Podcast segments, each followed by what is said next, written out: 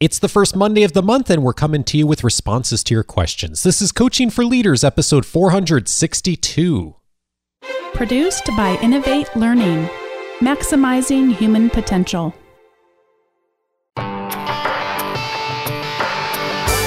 Greetings to you from Orange County, California. This is Coaching for Leaders, and I'm your host, Dave Stachowiak. Leaders aren't born, they're made.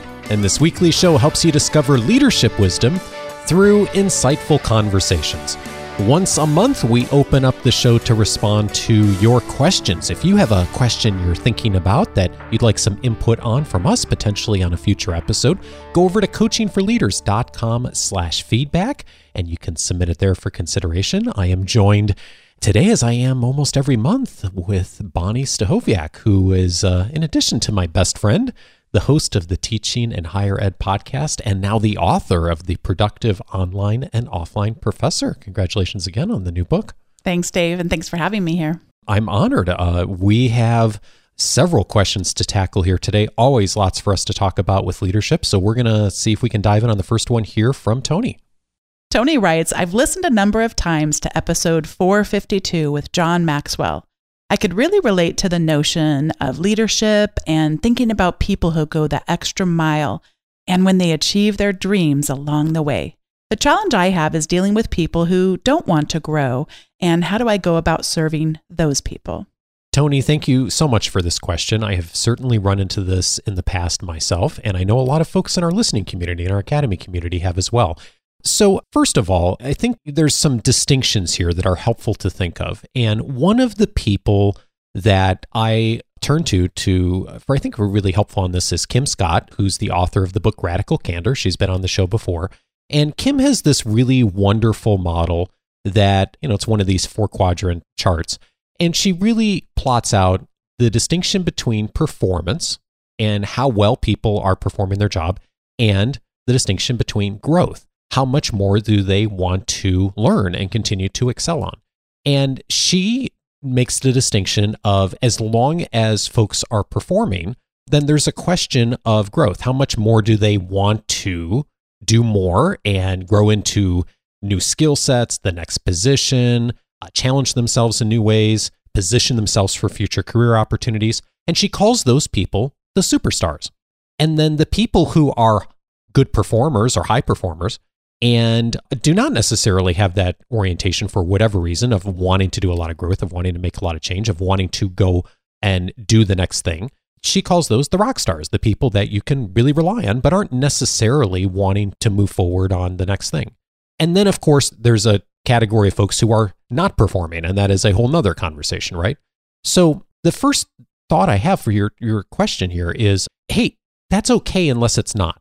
And let me explain what I mean by that. If someone says, Hey, I want to either explicitly or more often just by their actions and behaviors and performance conversations, that I'm I'm here to do this work, I want to do it well, I want to meet or exceed the performance standards, but I'm not necessarily here because I want the next position, because I'm thinking about what's next in my career over the next few years. Right now, this is working really well for me. And as long as they are kidding their poor their core job responsibilities and they're doing those well, then I think there's a tendency for a lot of times for us to think like, oh, well, we have to push people to do more. And I had a bias for that for a long time with I I need to challenge people and continue to encourage them to do more. And I have run into the trouble spot before of pushing people towards something that they don't want and caring a lot more about a person's growth, but it's not necessarily aligned with where they're going to go, and that that's okay. It doesn't have to be that everyone moves on to the next role or the next position or wants the next opportunity or even wants the next skill set. And as long as they're meeting the job objectives, that's fine. And you still do all the wonderful things you do, caring for people and leading them well and recognition and all the things that we talk about on this show regularly but those conversations are more about the today and what's going on and the keeping things moving versus the what's next. And the other point I'd make on this is there are different seasons in all of our lives for all of these things. The person who was a superstar and was on the high growth track as far as learning and development five years ago maybe the person who is in a very different place today. And Bonnie and I have both been in this place in our careers where there have been times where we have been, I wouldn't say on autopilot by any means, but when our kids were really young and uh, we were navigating parenting for the first time, that is a season of life where both of us, you know, doing some new things and learning and growth took a little bit more of a backseat. And now we're in a season where that's a little bit less the case and we have a little more flexibility and both of us are a little bit more on a growth trajectory again. And so I think that knowing that both of those are okay in a lot of situations and again as long as someone's performing if they're not then that's a whole different conversation but that's something that I think is really helpful to know is not to force it to meet people where they are if they want to move forward great if they don't how do you help them to be as effective in the current role as they possibly can be so I hope that's helpful to you, Tony, on thinking about that in the context of how you serve people well. Let's see if we can tackle the next question here from Russ. Russ wrote in and said, I have a question about interviewing potential hires. The software consultancy I work for does a good job of balancing senior and less senior interviewers in job interviews, and I've recently started getting more involved in this process. Due to the recent turnover on our design team, we're hiring a lot and shorthanded enough that I'm running into my first solo interview next week. I want to do this effectively, and I'd appreciate any insight you have. Other than being an opportunity for me to reflect on what makes a good designer, I'm wondering how to assess their potential for growth given that they're new to this craft. What non discipline skills should I be looking for, and how to identify them, and how to structure the interview to put that person at ease rather than the extreme artificiality that usually goes along with the interview process. I've gotten exactly zero training on this, and I'm very open to hearing that these aren't even the right questions to be asking. Uh, Bonnie, what do you think? It isn't often that I quote Dr. Phil, but in fact, it's did, just this one quote. I did quote. not think that's where you were going.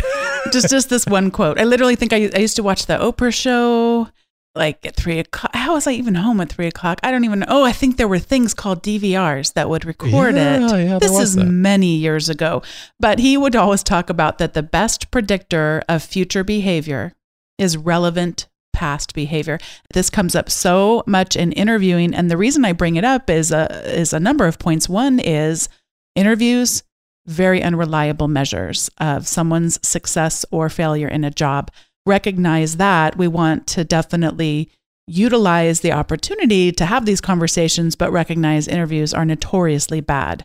If you can incorporate into the interview process some sort of a skills test that approximates the skills that it would take to be successful in the job, that's really the best and closest you're likely to get, but also looking at relevant past behavior.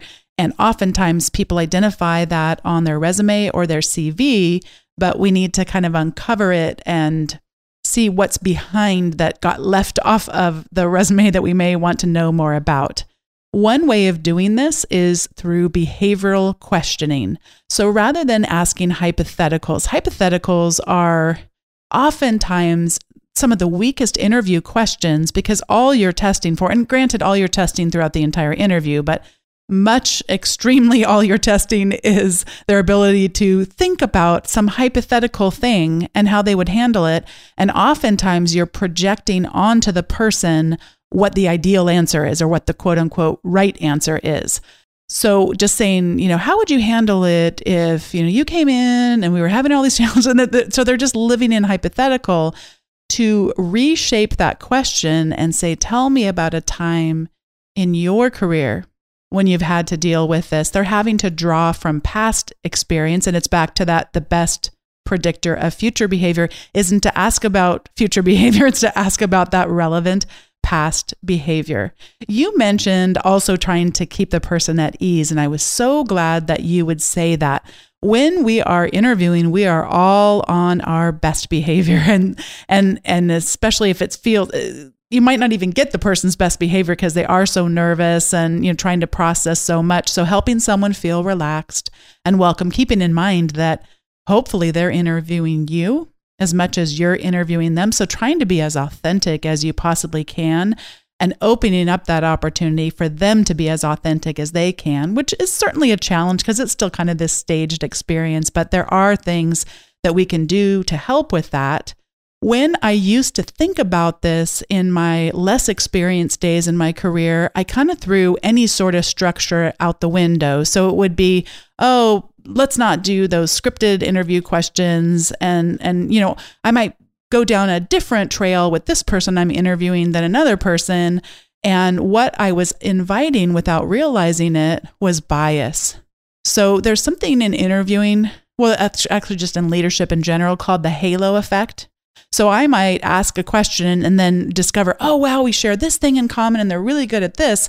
And then the halo effect says that I disproportionately then amplify other qualities that they have beyond the extent which their experience would warrant there's the opposite of the halo effect, which I don't even know if it has a name, Dave. I'm sure someone's come up with a name for it, but Probably. where you might have just gotten not excited about one of their answers, but actually that they would be a good fit for the job. But now you have this bias that they wouldn't be because, again, a single answer to a question disproportionately impacted your perception of them. So all of this is opening up opportunities for bias.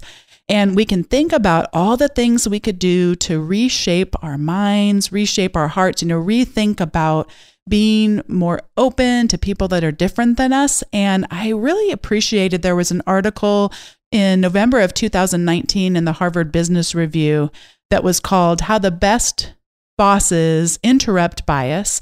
Their theory was rather than relying on being able to remap whatever systemic racism or sexism we might have carried with us that that that is a pretty difficult thing to do and you can't really rely on it that that's going to be help you be as successful as you want to be. So rather than relying on entirely changing minds you need to interrupt the bias so that the system interrupts the bias instead of relying on someone's willpower or their mental capacity to change their own minds.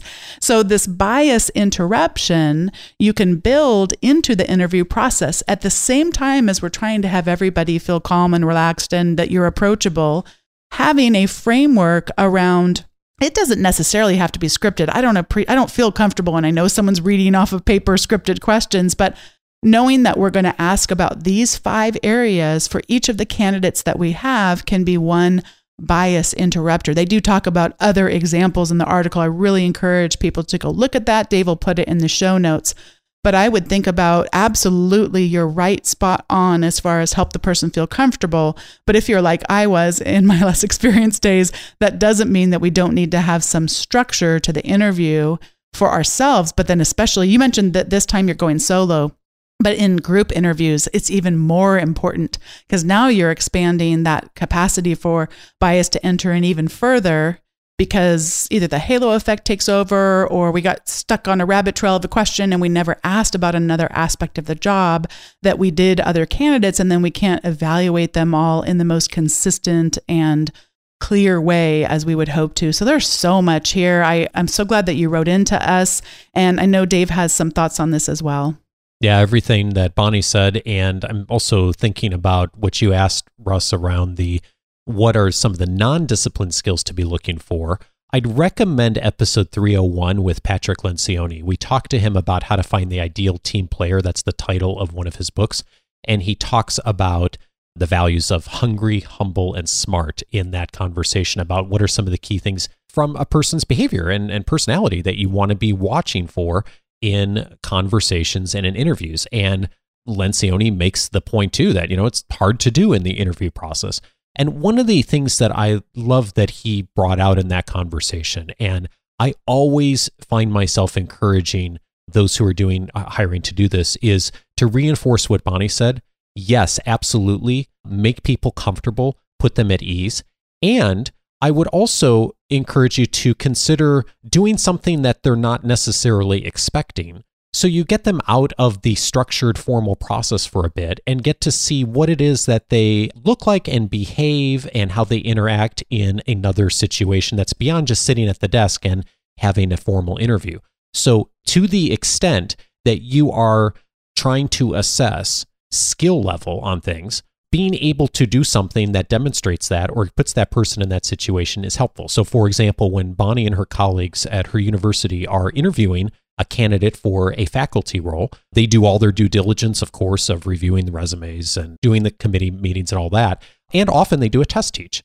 So they'll then have that candidate come in and uh, they'll bring in five or 10 students or a class and they'll have them uh, do a session for 20 or 30 minutes. And you discover things all the time through that, Bonnie, both good and bad, right? Sometimes a candidate that you may not be as excited about, all of a sudden you see them in classroom, like, wow, this person's great with students, or the or the opposite. Someone who looked great in the interview may not interact as well in the classroom.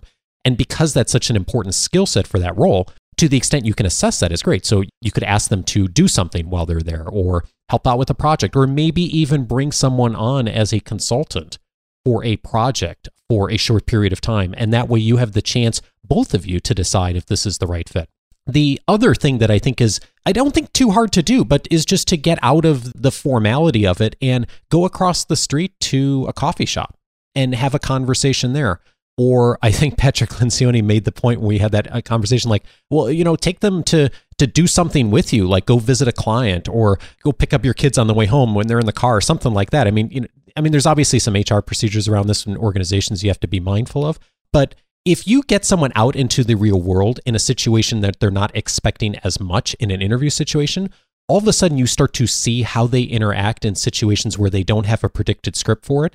And you get to see things that you wouldn't see in a formal scripted interaction. How do they respond to handling an unexpected situation? How do they treat people? What do they do when something happens that they're not expecting? Because you want to have a sense of that before you offer someone a position in your organization. So there you go, Russ. Hope that's helpful for a few suggestions on uh, what you may do and how to approach it.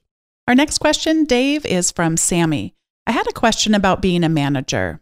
As a manager, you come across different personalities, and there are different ways to deal with them. We often are shown how to do personality tests for ourselves, but is there a way to create and fill one out for people you manage?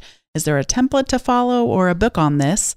Or is this something that shouldn't be looked at for privacy concerns? Sammy, thank you so much for the question. And I also appreciate you thinking about this from a privacy standpoint. This is something that I have found that a lot of organizations and leaders don't necessarily think about privacy when it comes to assessments. And there is the assumption that, okay, we're as a team going to do a personality test and everyone's going to take the assessment and then we're going to distribute everyone's results to everybody. And that may be in practice what ultimately happens, but there's a way to do that that I think is is helpful and mindful. So more on that in a moment.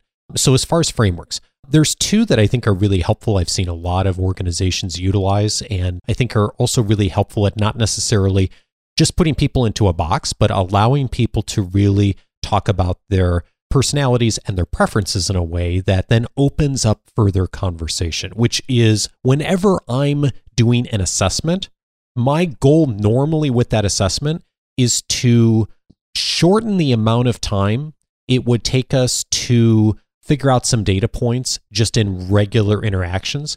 And then, secondarily, for that to then generate more conversation about how do we handle that and what do we do and how do we leverage each other's preferences and strengths. So the two tools that I like for that are DISC. Uh, DISC is a very popular framework. It's based on four different dichotomies. We're actually in the process right now of putting together an episode on diving into DISC in detail.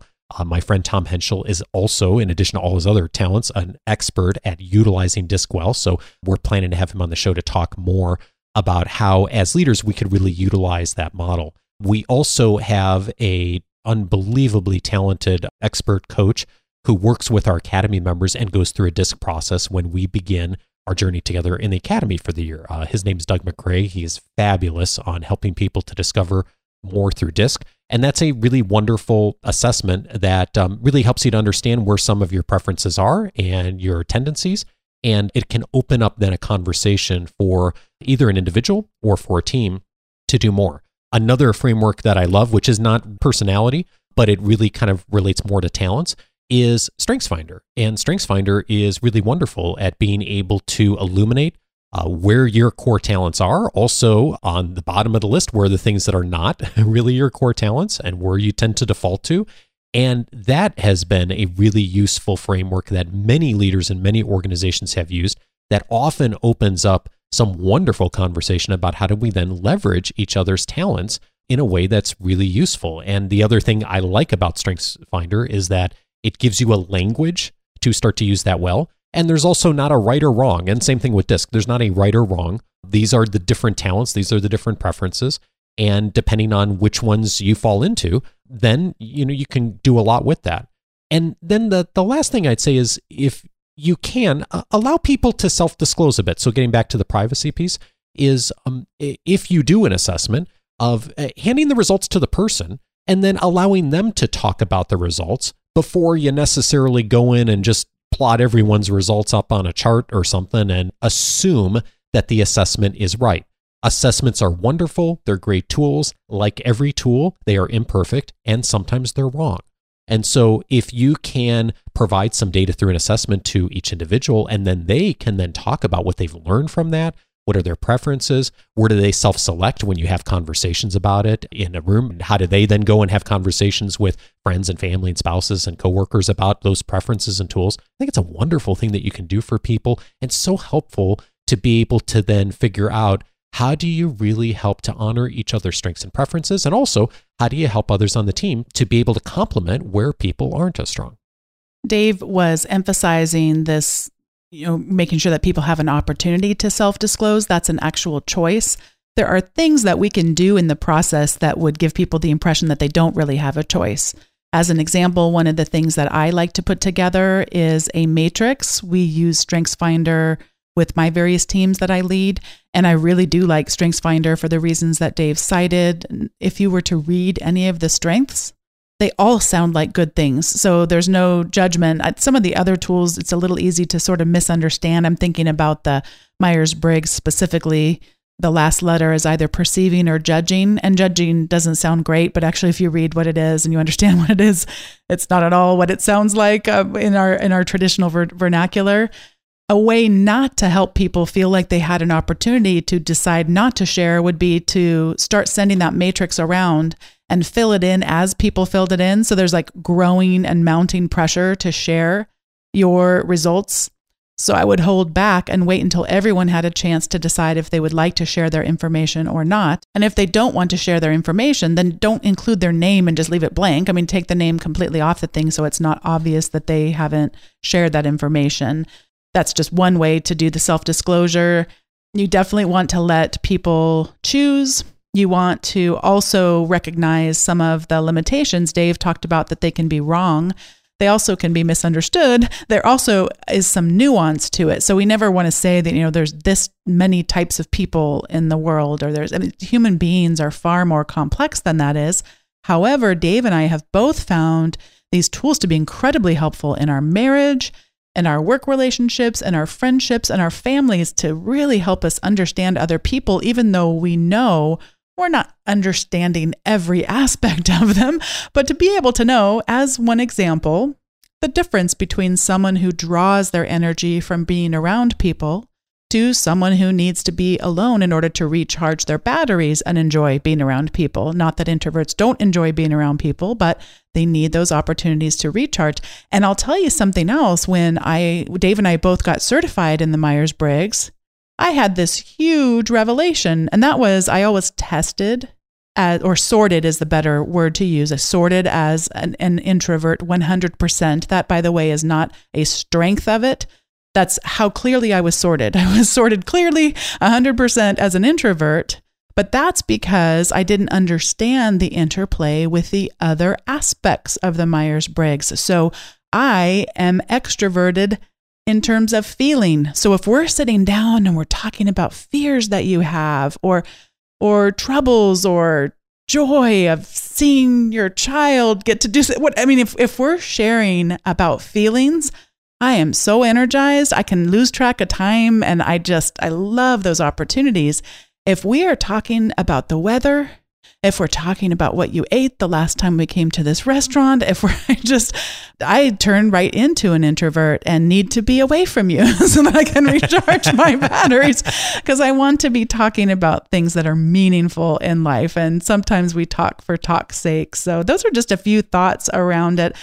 I just, I really want to caution you to definitely get the value out of these tools, but help other people feel safe in using them in that they don't feel like they're typecast or being judged or that, that you really recognize there's a lot of nuance in human behavior and personality. There's also a lot of experts that are great on handling this well with Team Sammy, and sometimes it's helpful as a leader to step aside and to allow someone else to come in and have this conversation. I mentioned my colleague Doug McRae, and also a person who's extraordinarily talented on this is Lisa Cummings in the works with StrengthsFinder. She has a wonderful Stronger Teams program now where she, in addition to just helping teams to go through StrengthsFinder, is really to utilize it well consistently over time. And so uh, I'll link to that for those that that may uh, be of interest to as well. So, Sammy, let us know what you decide to do. I'd love to hear.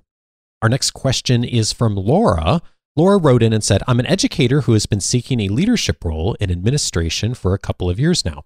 In this process, I've been volunteering for countless committees at my school and accepting adjunct leadership roles along with my regular teaching load.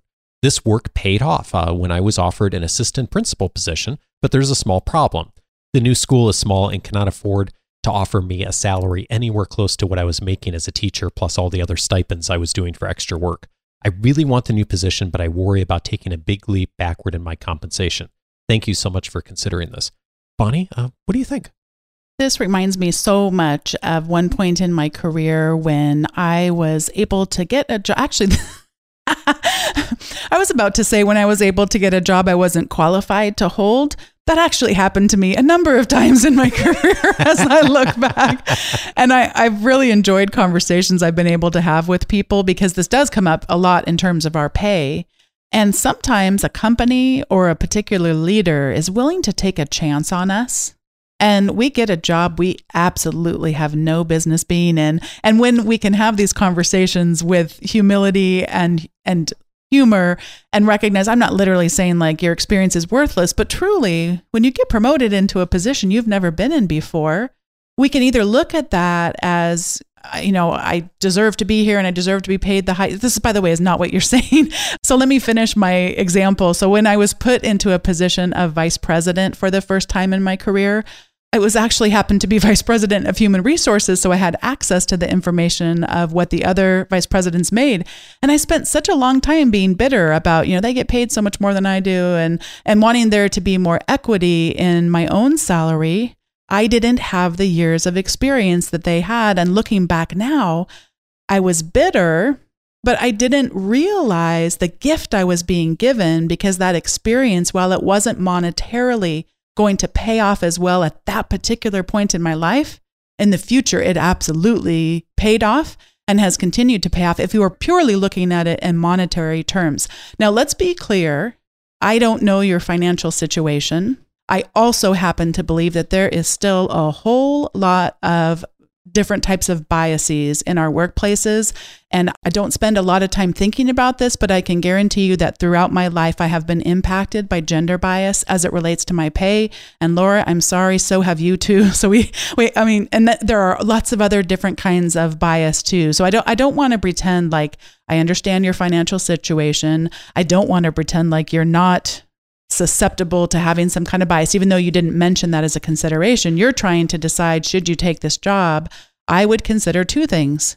Can you afford to take this job? Is this going to be a job that, if you were to take it, is going to cause a lot of stress in your family and make you very susceptible to having some seriously challenging financial times? That's a real thing to consider if you're able to set that aside and say, no, I can still easily pay my bills, I can still maintain savings, I can be moving forward toward financial goals, it just isn't quite as lucrative as what I have now. It doesn't get me quite as far as I'd like to. I would submit to you that you have an opportunity to actually get paid for this down the road. Your next vice principal role your next principal role, that this is building a foundation of experience for you. That while you may not get to have the compensation for it now the way you'd like to at a smaller school, that if you cast a vision for that school, you set goals for that school, that it may be that you're able to grow the school and it even has the finances to be able to pay you better in the future, or at the very least to be able to have you well equipped for going to get that next role at a larger school. So I'm just a little a little bit of thoughts. I'm excited for you. I hope you're able to do it, and I, am just excited to hear if you're if you're up for writing us back and letting us know how things go.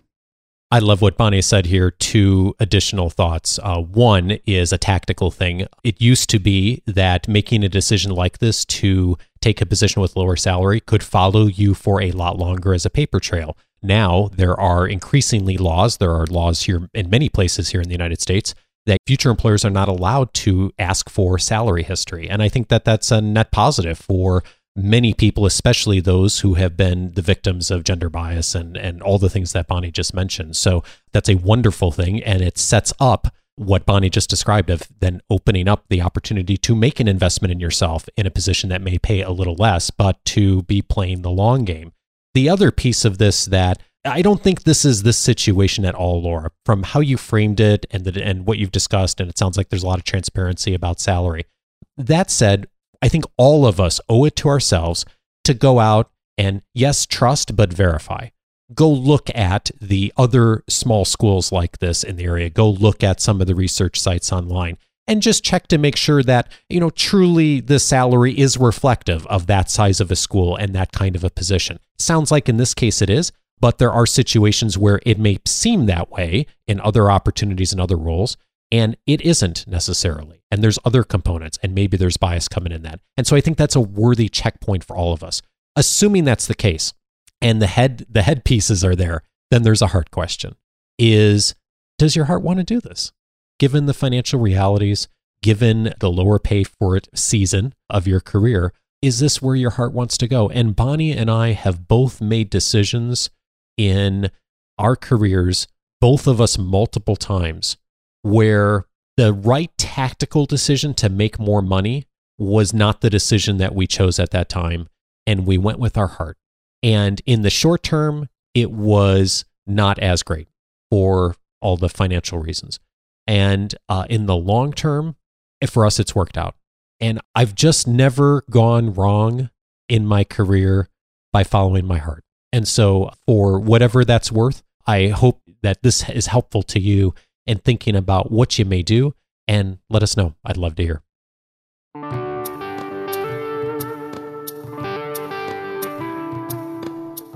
If today's conversation was valuable to you, several related episodes you'll want to investigate. One of them is episode 301 How to Get the Ideal Team Player with Patrick Lencioni. We talked about interviewing effectively in the recruiting process. And in that episode, Patrick shared some of the key practices that they use at their firm, the Table Group, and also the work that he teaches in uh, his book, The Ideal Team Player. It's a model that many organizations have used with success. Patrick talks in detail on episode 301 on how to utilize that model and what to be looking for in your interview process. Also recommended is episode 302 How to Challenge Directly and Care Personally with Kim Scott. Uh, we talked about the distinction earlier on rock stars and superstars. Kim, in addition to that wonderful model, has this beautiful model around radical candor and balancing being direct, but also caring well for people. Episode 302 is a wonderful introduction to that. I'd also recommend episode 371, Get Smart About Assessments with Ken Nowack. We talked a little bit about assessments in this episode, and in that conversation, Ken and I looked at the big picture perspective, the different kinds of assessments out there, why organizations might want to utilize them, uh, what are the different families of assessments. So we don't go into detail on one assessment. Instead, we're looking more broadly and strategically around assessments in general. So that's episode 371 if you'd like to dive in there. And then finally, we mentioned the episode with John Maxwell recently, episode 452 How to Motivate Leaders. You can find all of those on the coachingforleaders.com website. When you get there, you'll be able to activate your free membership, and that will give you access to the entire library, searchable by topic since 2011, plus all of the free resources inside of our membership. That includes the weekly leadership guide that comes to you every Wednesday. I'm constantly on the hunt for the best articles, other podcast episodes, videos, resources online that'll help support your leadership development, plus the entire episode library, the member casts, my own personal library, the book notes, and a ton more that are inside the free membership portal. All of those you can access by going over to Coaching for Leaders com, setting up your free membership. You'll be off and running with us. Next week, our topic is how to balance care and performance when leading virtually. A very important conversation right now. How do we do that? And who else would we talk to except Jonathan Raymond, the creator of the Accountability Dial, how to keep folks accountable online. Join us for that conversation next week. Have a wonderful week and see you next Monday. Take care.